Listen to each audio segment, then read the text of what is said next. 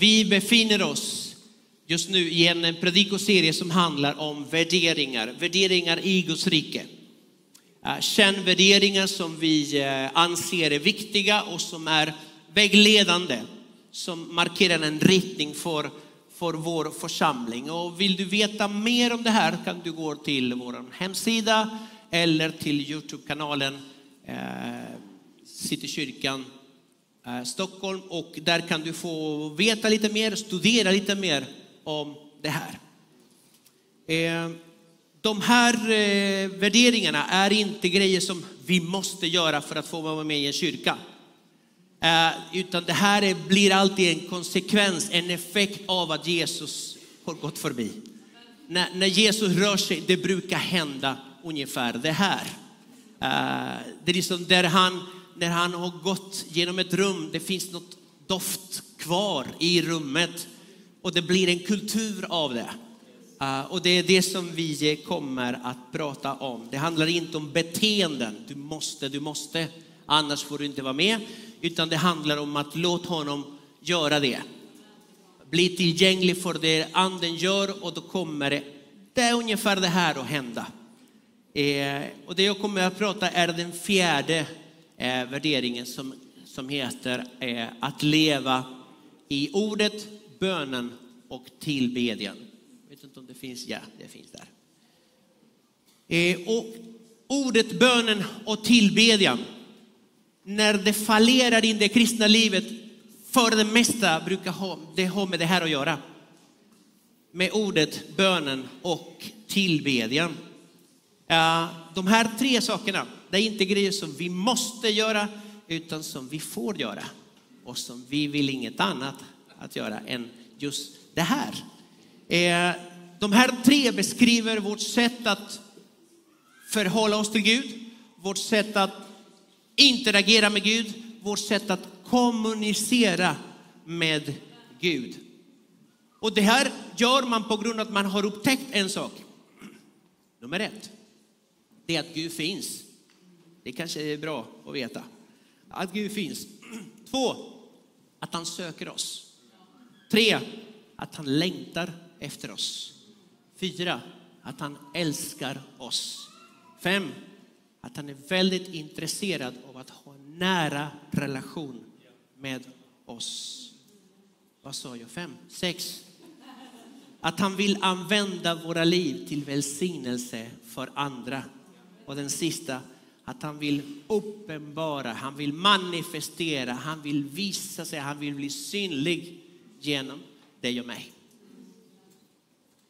När vi umgås med Gud blir vi, vi blir smittade, vi blir påverkade av det som finns i honom. Och ju mer vi lär känna honom, desto mer vill vi komma nära. Närmare och närmare. Ju mer vi smakar av det här nya livet, desto mer vill vi ha. Hoppas att du inte är nöjd med det du har fått, utan att det du har fått bara skapar hunger efter mer. För att det måste finnas mer, för att citera Gabriel. Jag skulle vilja börja med att säga att i det här livet finns det två rörelser, eller två strömmar.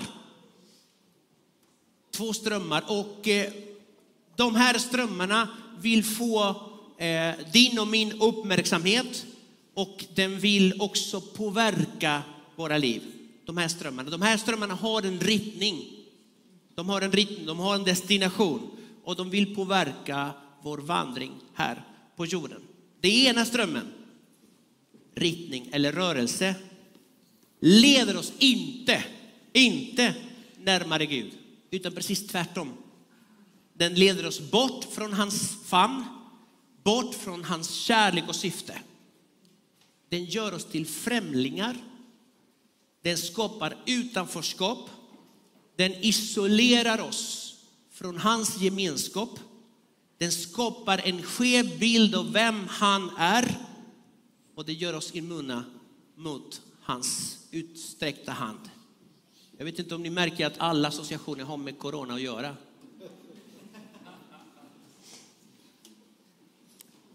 Sen finns det en annan rörelse Sen finns det en annan ström, sen finns det en annan riktning och den leder oss till Gud.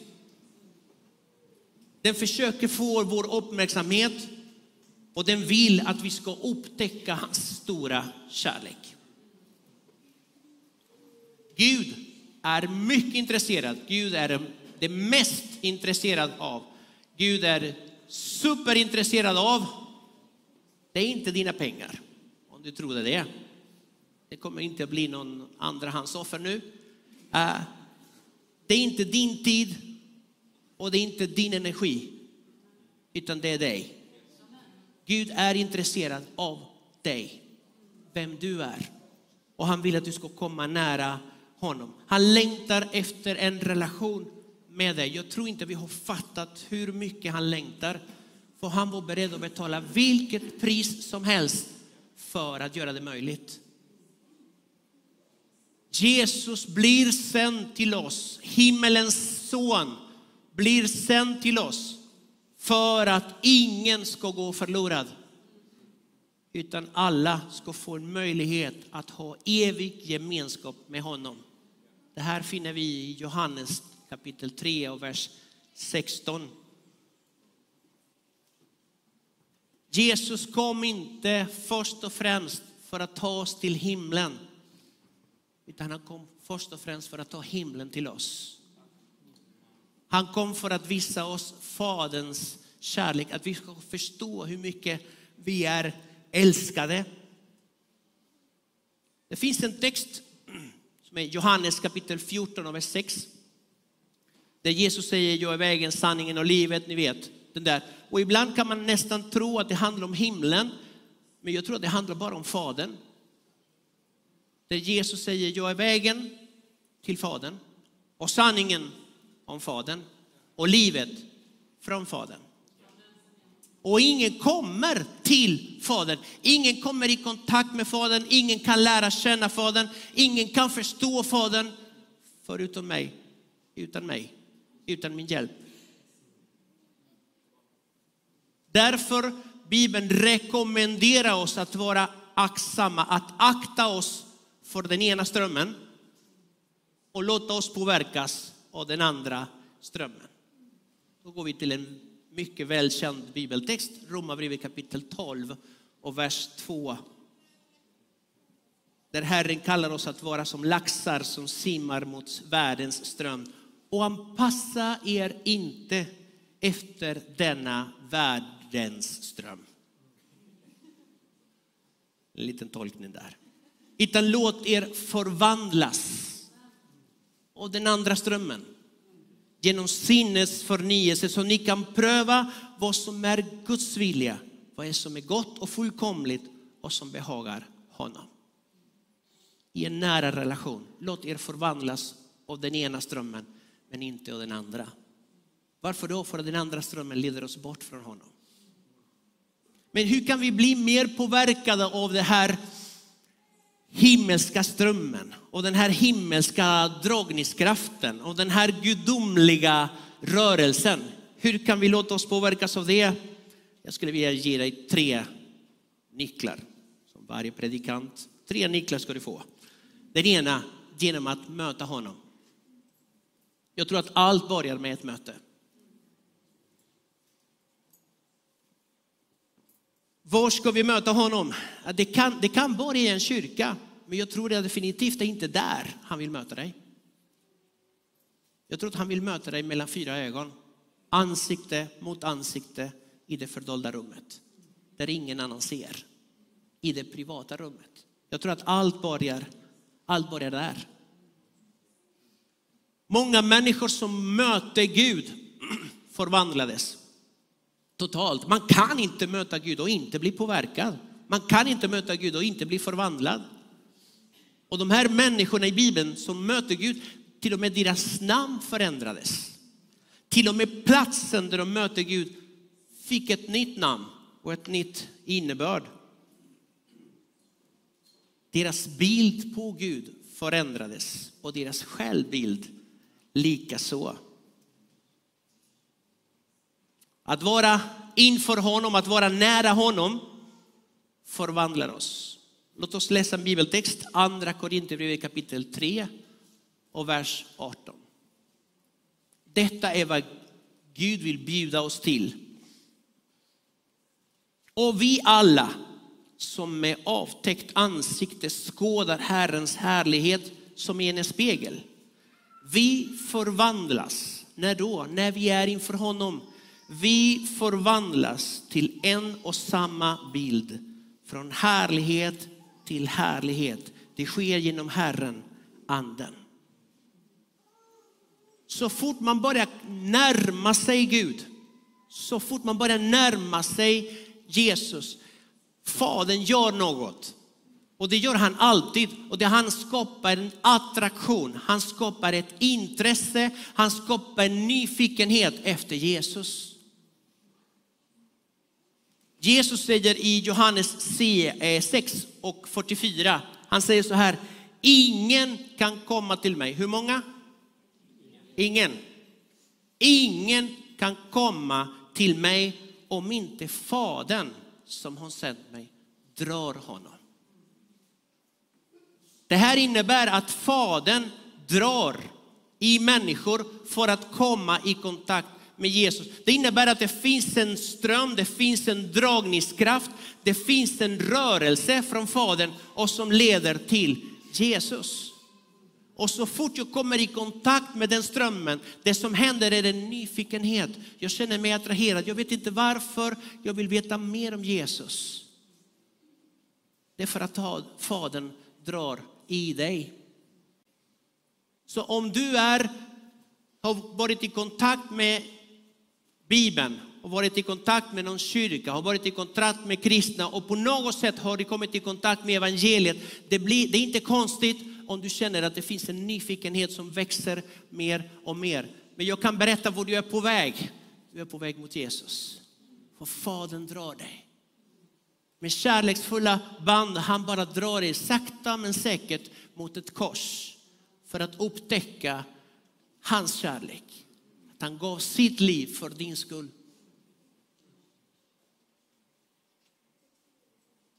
Hur många människor drar Gud i alla människor.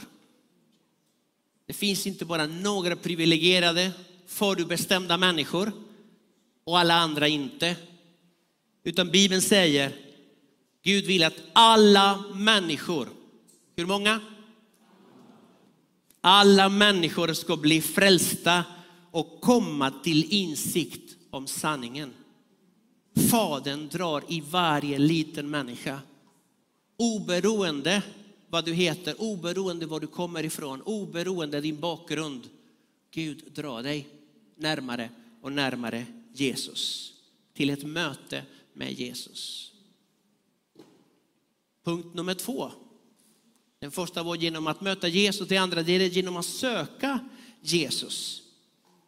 Jesus själv säger så här, gör dig inga bekymmer utan sök först Guds rike. Och allt det andra ska tillfalla dig, ska komma till dig. Och det här med, med eh, att gör dig inga bekymmer. På spanska, vet du vad det betyder? Ordet, nej, det kan du inte. Du som kan spanska vet det. Men ordet bekymmer, det är preocupado. Preocupado. Att vara helt upptagen betyder det. Med något. Gör inga bekymmer, var inte upptagen med någonting utan låt mig ta hand om det. Utan sök först mitt rike. Vet du, jag får en känsla att det finns någon form av förbundstanke här. Det är ungefär som att Gud säger så här, om du tar hand om det som jag bryr mig om, jag kommer att ta hand om det du bryr dig om. Om du tar hand om mina behov i mitt rike, jag kommer att ta hand om dina behov.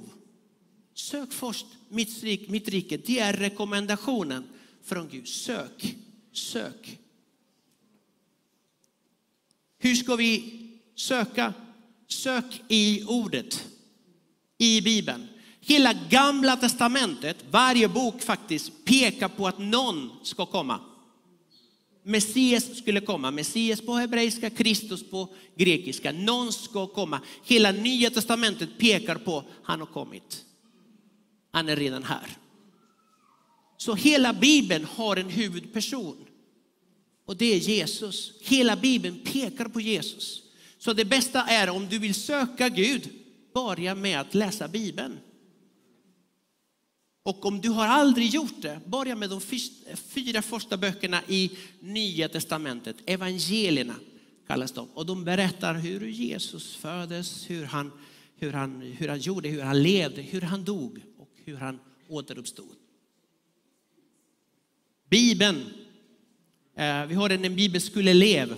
Vi har en bibelskola här som heter Ivios. Fantastisk bibelskola förresten. Eh, och eh, hon har börjat att prata med många vänner, många kompisar och ge en bibel. En jättebra bibel som heter Hopp, tror jag. Med lite vittnesbörd, enkelt språk och så vidare. Och, och hon sa till mig, det har, det har skapat en sån nyfikenhet. Liksom, jag kan inte sluta läsa. Och det är, det är det som man gör när man börjar söka i ordet. Det skapar en nyfikenhet efter mer av Gud. Och sök honom i bönen. Att söka i Bibeln och söka i bönen. Det skapar också en nyfikenhet efter mer av Gud. Tänk att jag får prata och gjuta mitt hjärta inför, inför Gud. Jag får prata och han lyssnar, men sen pratar han och då är det min tur att lyssna. Och i Jeremia 33, kapitel 33 och vers 3 står så här, ropa till mig så vill jag svara dig och visa dig stora och ofattbara ting som du inte känner till. Ropa till mig. Låt ditt hjärta tala till mig. Men sen är det min tur att mitt hjärta talar tillbaka till dig. Och när jag gör det, du kommer att få upptäcka saker som du har inte sett tidigare. Så det bästa i samtalet med Gud, bönen, dialogen, det bästa med samtalet med Gud är inte när jag babblar på, utan när Gud talar. Det måste vara ändå höjdpunkten i samtalet. Det innebär att när vi ber, våra öron borde vara lite fladdrande sådär. Gud talar när som helst.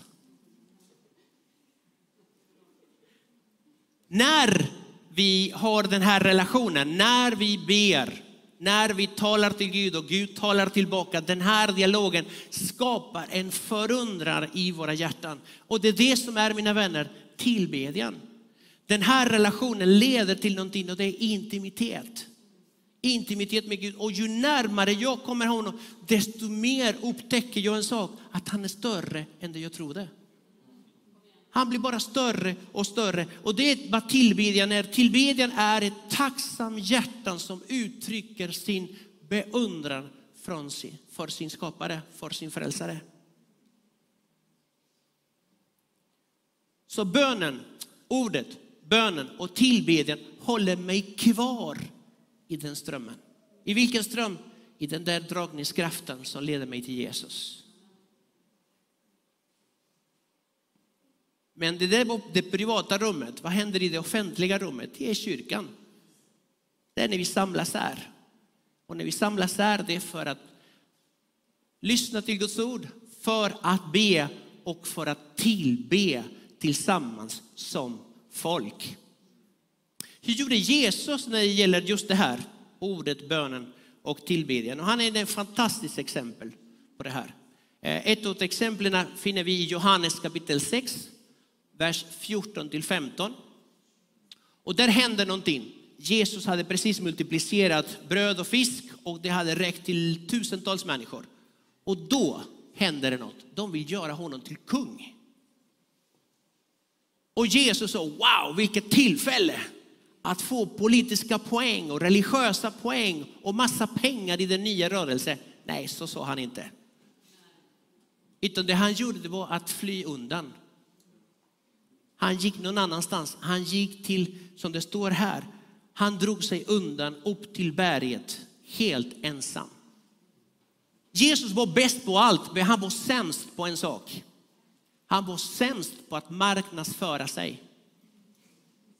Och det var på grund av att han var aldrig intresserad av popularitet.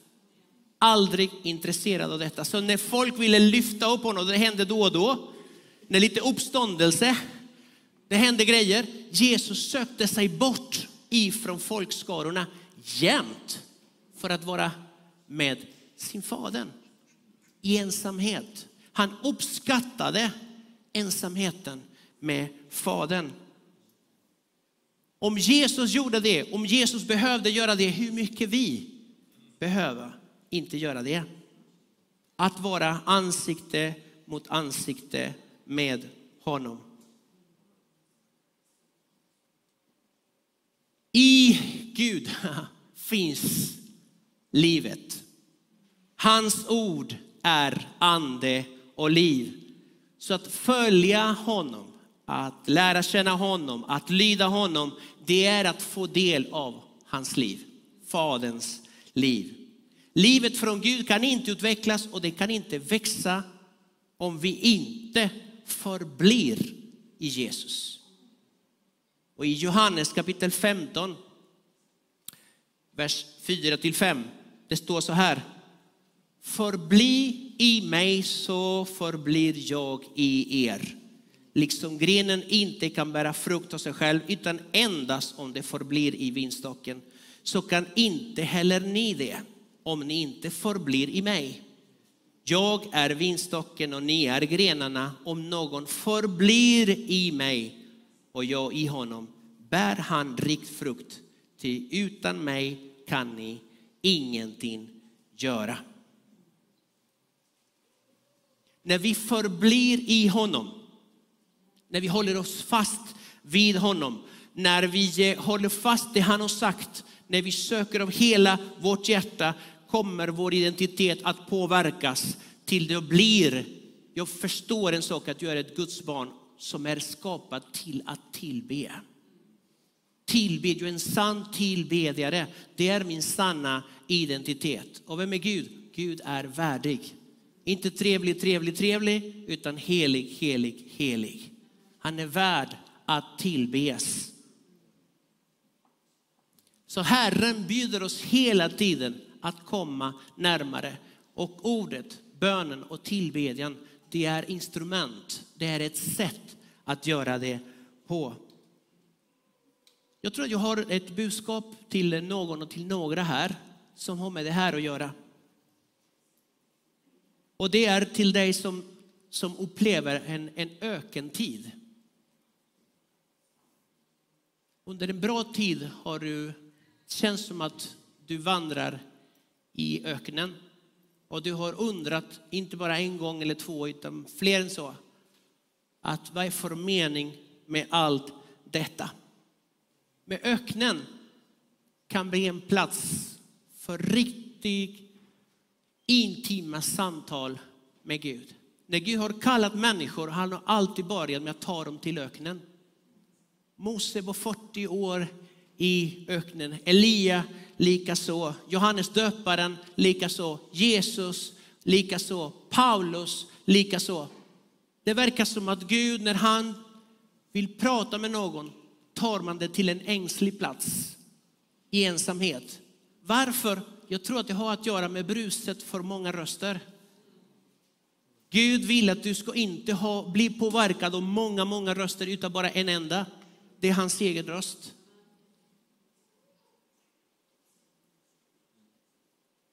Så min känsla är att Gud vill föra dig närmare honom. Och det är därför kanske du har upplevt öken. Inte för att straffa dig, utan för att dina öron ska bli känsligare för hans röst. Tiden i öknen och en ökenvandring kan bli väldigt formande och uppfostrande. Så sluta att klaga och lyssna. För jag tror att Gud har något att säga. Coronatiden har varit som en ökenvandring också för oss alla. Jag tror att hela Guds folk i hela världen, vi har vandrat under ett och ett halvt år. Och min fråga är, har vi lärt oss något av det? Har vi blivit, blivit mer beroende av Gud? Har vi blivit känsligare för att höra, på hon, höra hans röst? Har vi fått en större hunger efter honom? Jag tror att Gud kallar oss att komma närmare. Han längtar efter det, en nära relation. Och han säger, glöm inte ordet, bönen och tillbedjan. Glöm inte det. Du som Du som befinner dig i en process och du säger, ja, jag har lyssnat på det här och du är nära. Jesus, jag tror att det finns en, en, en uppmaning till dig och det är att det är dags att välja ström. Det är dags att välja riktning. Och jag tror att det bästa vore om du lämnar ditt liv i Jesu händer. Om du tar emot Jesus som din frälsare och Herre. Jag tror att att möta honom där, det är det första, det är det första steget. Om du vill göra det idag, du är välkommen fram. Vi ska öppna förbundsplatserna. Du är välkommen fram att ta emot Jesus. Och säg till någon före dig, jag, jag vill ta emot Jesus. Kan du be tillsammans med mig? Och då gör vi det. En annan uppmaning är till dig som befinner dig i öknen. Du, du som befinner dig i öknen och, eh, och du har det lite svårt på insidan. Eh, du har undrat länge vad är det som händer där? Jag tror att Gud vill finjustera din hörsel. Välkommen fram. Vi ska också be för dig. Eh, för Gud vill göra någonting i ditt hjärta. Och sen tror jag att det finns en kallelse från Gud till människor som upplever att jag har ett slentriant liv. Det var länge sedan jag kände glädje, det var länge sedan jag kände passion, det var länge sedan mitt hjärta var helt fylld av Guds ande. Jag tror att det finns en kallelse även till dig att komma nära Gud. För att i hans närvaro, i hans närhet finns förvandlingskraft. Och allt kan förändras i ett enda nu. Du är också välkommen. Låt denna kännvärdering att leva i ordet, bönen och tillbedjan bli vägledande för var och en av oss och även som församling. Kan vi be en liten bön? Tack Jesus. Tack Jesus. Tack min Gud. Herre Jesus, vi vill be om förlåtelse. Om vi har låtit avstånd komma in i, i våra liv och i vår relation till dig. Vi vill be om förlåtelse för att kanske vi har låtit slentrian komma in i vissa områden i, i våra liv. Herre Jesus, vi vill att din eld ska brinna och den ska brinna som aldrig förr. Herre Jesus, du ser vår längtan och du ser min Gud om, om vår vandring är i öknen. Men jag tackar dig min Gud för att öken kan bli också en plats där du formar oss och där du talar tydligare. Förvandla oss min Gud. Förvandla och förnya vår, vårt sinne min Herre. Vi behöver dig. Vi behöver dig.